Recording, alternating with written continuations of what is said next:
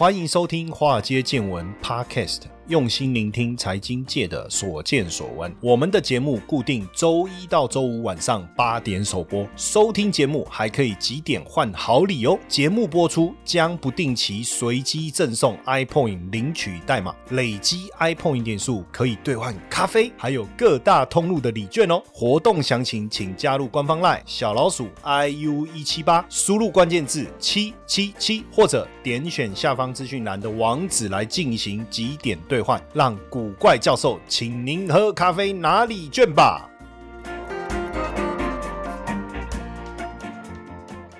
股票市场千奇百怪，见怪不怪。大家好，我是古怪教授谢承彦。哎呀，这些我我我我其实哎，有时候我们常常在想一个问题哈。以前我就想过这个问题，但是呢，这个问题曾经有朋友给我一个答案哈，但是我我也不知道，我们可以一起来讨论。就是说，从小我们就很认真念书嘛，哦，不是我啦哈。我说，如果我们很认真念书了哈，然后呢，我们可以一路哇念最好的学校哦，然后甚至可能当上大家。这个大公司的这个老板哈，这可能是比较少数，但是一般人，我们这个很认真的念书，然后念的大学，念的研究所，就表现也还不错哦。好不容易，有的人可能去当医生，有的当了律师，有的考到公家机关，哈。那普遍来讲，一个月的薪水大概在多少？刚入社会可能呃四五万，那好一点的工作可能也有到呃七八万，对不对？哦，那甚至如果到更大的公司上班，哦，比如说台积电啊啊等等啊，很快的你年年收入哦就一百两百甚至三百万了哦。那当然我们我也每个人的境遇不同，对不对？际遇不同了哦。有的人可能哇这变成上市贵公司的老板了什么，但是大部分的人其实，在很努力的情况下，你可能。呃，年收入能够破百万，哇，这个是很羡慕人的哦。那当然，我我会跟朋友讨论这件事情，是因为我们突然在聊，就是有一次我们就看到，就是在讲周杰伦啊，周董啊，然后我们就说，哎，坦白讲，我们也不笨。好，然后呢，我们也很努力。那为什么我们跟他的收入会差这么多？哦，你说，呃，如果我们我们跟这个，比如说，我我们就在讲这个 NBA 的篮球巨星好了，这些我好像比较我们比较能接受哦，对不对？你就说，因为他们那种身高哦，好，就算是即便是这样，我们来做一个比较，比如说职棒球星呐，或是 NBA 的巨星呐，这些为什么大家会收入差那么多？原因在哪里？他说，因为他有我们没有的天赋嘛，对不对？好像可以。我说，可是为什么这个天赋会有这么大的差异，对不对？那我我们用我们很努力的念书，然后我们我们不能创造另外一种嘛天赋嘛？好，或者说创造另外一种价值嘛？然后呢，我朋友还蛮认真在想这件事情，然后他就突然跟我讲了一个答案。那时候当下我觉得好像，哎，也就就当然要接受，不然呢，只是一直在想这件事情。他的答案我觉得讲的很好，他说创造被多少人快乐的价值。是不是这样？然后他在讲这个，然后想，哎。哦，当然，我们这辈子大概也没办法成为巨星了，对不对？我们也写不出很厉害的歌啊，我们也没有办法灌篮哦。反正不管怎么样，我我我觉得还是可以聊一聊这些巨星呢，哈。那他们怎么去做投资，也是蛮有趣的哈。饶舌天王呢，J Z，因为如果有在听饶舌歌的人哦，可能会有会知道这这个人物哦。那像平常大家不听 饶舌，就不知道，应该是不知道他是谁。这是饶舌界的亿万富翁了哈。净资产二十五亿美金，二十五亿美金哦，很惊人。那是富比士认证最会赚钱的饶舌歌手哦，饶舌歌手。那他怎么理财？那就当然就说啊，因为他饶舌啊，出唱片啊，单曲啊，赚很多钱呢。可是实际上，他跟股神巴菲特的理财方式其实是很接近的哈。也就是说，他就投资自己了解的公司，而不是时下最流行的公司。就好像现在台股流行军工股，对不对？那你买投资没有错嘛？当然没有错，但是呢，他的做法就是说，哎，他自己最了解什么？他可能不了解军工哦，但是他了解，maybe 他自己最了解就这个香槟，好，比如说他就是了解香槟，所以其实，在二零一九年，他就成为亿万富翁了哈。那当时他持有是一家香槟品牌，还有白兰地的公司的股票哦，这样。当然，因为他他现在他自己旗下的娱乐公司快速的成长，还包括他这个旗下一。音乐串流平台的股权呐，卖给这个 Twitter 的共同创办人的支付服务供应商就是 Block 哈，之前叫做 Square 哈。那当然，他现在也成为这个 Block 公司董事会的成员。这个《富比士》杂志有在讲他怎么累积财富哈。那，基本上大家会觉得说，他就靠巡巡巡回演唱啊，发行专辑。可是其实，即便他没有做这些事情，他所投资的香槟品牌或者是干邑白兰地，也持续的在帮他赚钱。这件事情其实就非常的有趣，就是你去想哦，法国股市的创新高，法国股市为什么创新高？因为 LV 啊这些呃，我们所谓的奢侈品公司的股价持续的走高。但有没有想过，很也很蛮妙的，就是说在疫情期间，过去几年，我们一直认为说大家不可能大大手笔的去消费，但是没想到疫情过后，感觉大家好像是以活着的最后一天的方式在过日子，是不是？开始对自己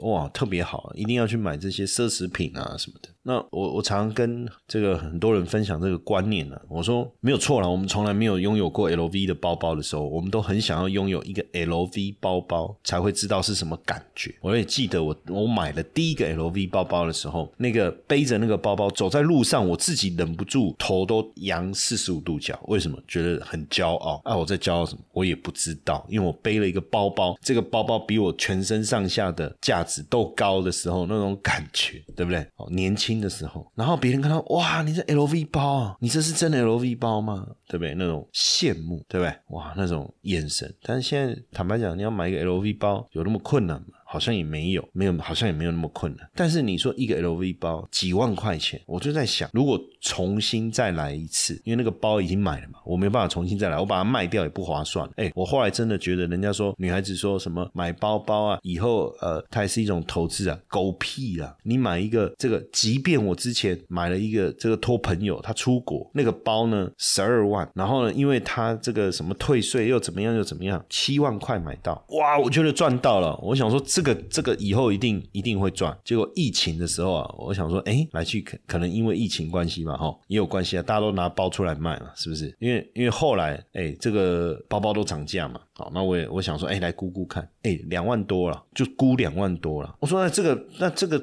这个包包怎么会怎么会什么是一种投资啊？你都不背，那我买干嘛啊？然后背了以后，你看价格剩这样，对不对？所以我奉劝大家哦，就是与其这样，你不如去买 LV 的股票，对不对？大家都爱买 LV 包，你就是没有 LV 包，但是他们买越多，你越爽，因为他们在帮你赚钱。我觉得其其实就是这个概念，你懂 LV，你懂 GUCCI，对不对？你懂你懂这个这个什么 Dior，对不对？你懂这个 Chanel，好，那你去买他们的股票呢？如何呢？哦，大概就是这个逻辑哈，大概就是这个逻辑哦，这蛮蛮有趣的，对不对？哦，蛮有趣的。那当然，这个巨星他赚钱的能力很强，所以他们他们呢赚了很多钱以后再去投资，哇，那当然就水涨船高了。没有关系啊，我们这个小老百姓呢，我们普通上班族啊，我们也可以省吃俭用，把我们的薪水存起来去做投资啊，也可以啊。当然做什么？比如说投资不动产，好像也是一种哦，很多这个艺人也特别喜欢投资不动产哦，像周杰伦也好了，费玉清也好了，尤其是费玉清哦，哇，超爱买不动产，大家应该都有听到他的故事。周杰伦投资什么？哦，成立自己的品牌。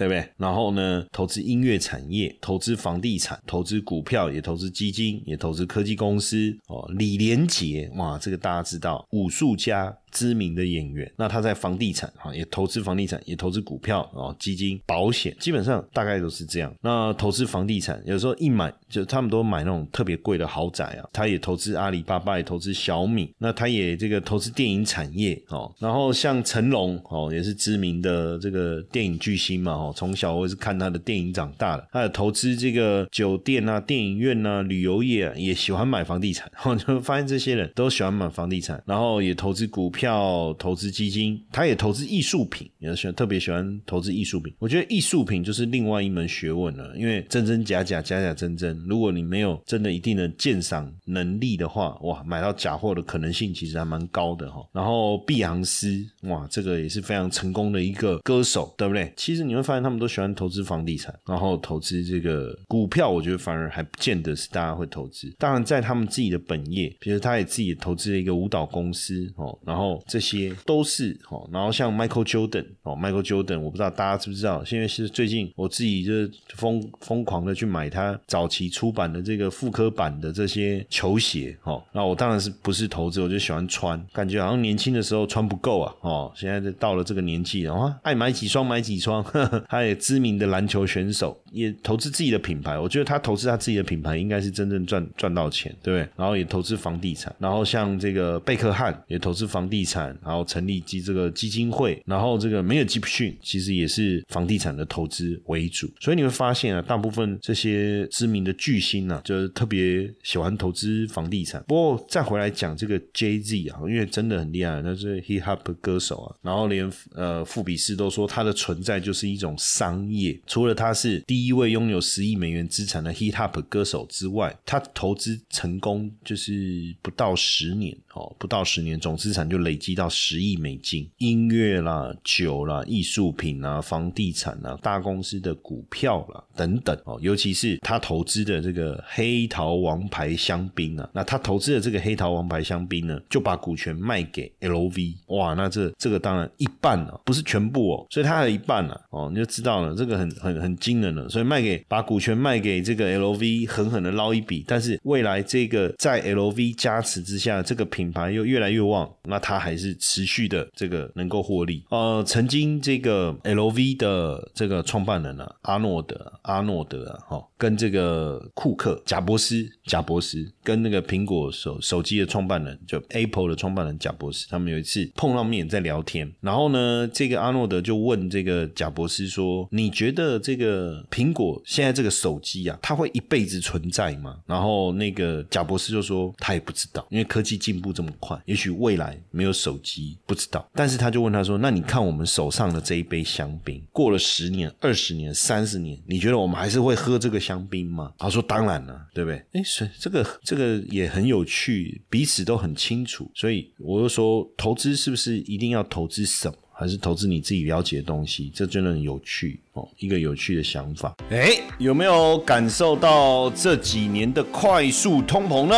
那在未来要如何确保资产不被通膨给侵蚀呢？我们有一个好消息要告诉大家哈，百万操盘领航员进阶投资课预售开跑啦，限时六折优惠，直到四月二十七号为止，我们会教你。如何利用三个月学习现象交易、投资组合与资产配置，学会法人的交易思维，建立稳定收入的操盘领航员？课程总价值超过二十二万哦！加码多项好礼送给大家，立刻点击下方链接查看课程详情，或者加入 lioa 小老鼠 iu 一七八，输入关键字八零二零。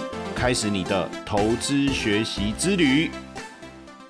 那这个 LeBron James 哦，在几年前在在台湾。哇，这个大家在唱歌都会弹，歌词里面就有 LeBron James，对不对？那我我之前刚好有机会买到一双球鞋，当然那个是打折。我跟你讲，我买球鞋一定都是打折，什么五折、六折、四折、两折。我不是那种花很多钱去买球鞋，什么收藏的那种。然后呢，刚好那个球鞋就六折再六折之类的，还是六折再九折。然后呢，呃，我觉得那个鞋子好好看哦，这样子啊，我刚好零码嘛，然后就是我可以穿啊，我也不知道那个什么，我只知道是 Nike，就这样。而已。然后有一次穿出去，他说：“哎，你这是拉布朗剑士的什么什么什么？哇，你看我们买个鞋子都能够受惠。那 LeBron James 呢，就是一年就是身价保守估计应该也是几亿美金了哈，也是几亿美金了。那家里小时候很贫穷啊，那你说他会会打球赚很多钱？”但是一定会有钱吗？不一定啊。理财观念很重要。他舅舅跟他说：“如果你赚了一块钱，你花你赚了一百块，你三十五块可以花，六十五块要存起来。那如果赚两百呢？那你就花一百，一百块存起来。这个是先储蓄再消费的观念，一直是这样。那他在 NBA 赚了大钱以后，哎，他的生活还是非常的节约哦。你知道，比如。比如说平常没有在上网，他会把手机的数据漫游关掉，就不会产生一些额外的费用。然后呢，据说啦，据说他也不会去下载要付钱的 APP，反正有免费版本他就用。所以你看哦，他球技好，省吃俭用哦，cam 等内多是不是这样这样讲？cam 等内多对不对？然后呢，投资代言，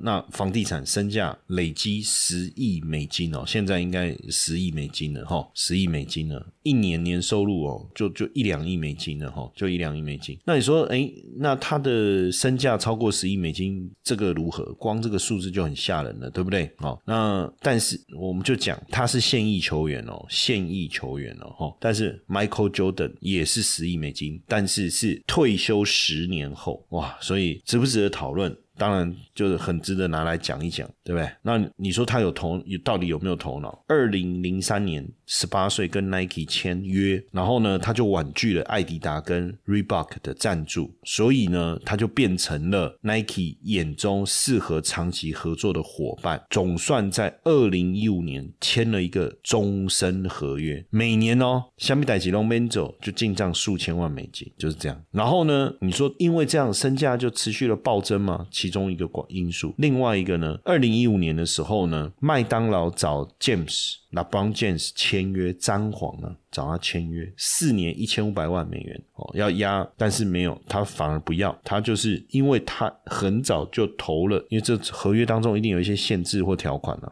那为什么他不要？因为他有投资一个连锁披萨店，结果他当时连锁披萨店增长的速度之快，还好那时候他没有。没有跟麦当劳签约，因为反正就四年一千五嘛，对不对？但是他有投资这个披萨，他也不用放弃。当时投多少？一百万美金，十趴的股权。现在这个连锁店是呃三百家直营连锁加盟的巨头，那他持有的价值现在已经超过三千万美金了。那当然讲到 Jordan，因为你说退役以后。哦，能够这个超过十亿美金，当然现在他的这个身价应该不止了哈。如果呃，应该超过这个二二三十亿美金应该有了哦，应该有了。那疫情期间哦，如果我们回想回当时疫情期间，大部分的富豪的资产都是下滑，哎，可是他的资产却增加，其中一个原因是因为他持有的夏洛特黄蜂队。哦，当然，第一个早期收入的来源就是他在球员期间的薪水。当时啊，哈，那每每年他的年收入，哦，就是这个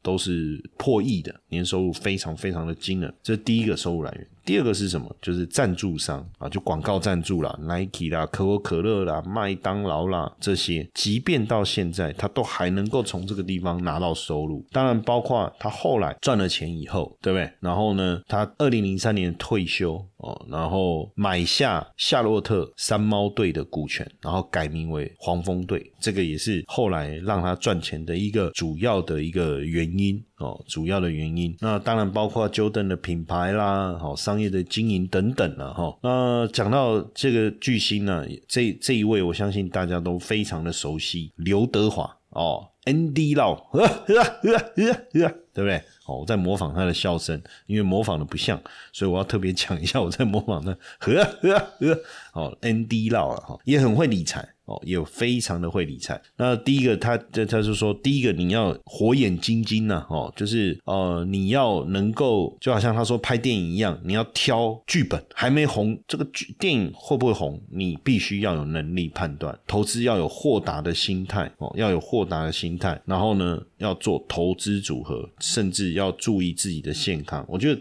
这个是我配方佩服他的部分，他到现在还是维持不吃淀粉呢，很猛啊哈。那另外一个也是我们本土天王 Local King 啊哈，那光主持节目啊哈，年收入啊。就大概都是接近上亿哈，那他也做了非常多的副业哈，行李箱啦、按摩啊、减肥果胶啦、哦按摩器啦、哈蓝牙无线喇叭啦、吸尘器等等啦哈，投资的非常非常多哦，非常非常的多。那副业的收入呢，也超过了他演艺圈的本业啊。那实际上他自己特别喜欢聊这个企业经营的理念，他也以这个日本经营之神松下幸之助哦来。当做目标。所以你会发现哦，其实像这些巨星啊，真的呃有有头脑的，他还是很懂得怎么样去经营。你就讲周杰伦哦，我们刚才稍微提到，但真正我我特别想要提他的一个重点，不光只是说他写了非常多脍炙人口的音乐哈，更重要的事情是他妈妈参与的，但是我认为应该是应该他他他来操作了，因为创立的这家公司叫巨星传奇嘛，实际上这里面的共同创办人还包括几个知名的演艺圈的人，这个头号的这个人物，像杨俊龙啊，哦，还有像这个方文山呐，那做什么？做那个那个防弹咖啡。哦，防弹咖啡，然后这个也做这个演唱会啦，周杰伦的周边商品啊等等。哦，那周杰伦本身没有参加营运，也没有持股，那主要是他妈妈持股，算是大股东哦，算是大股东。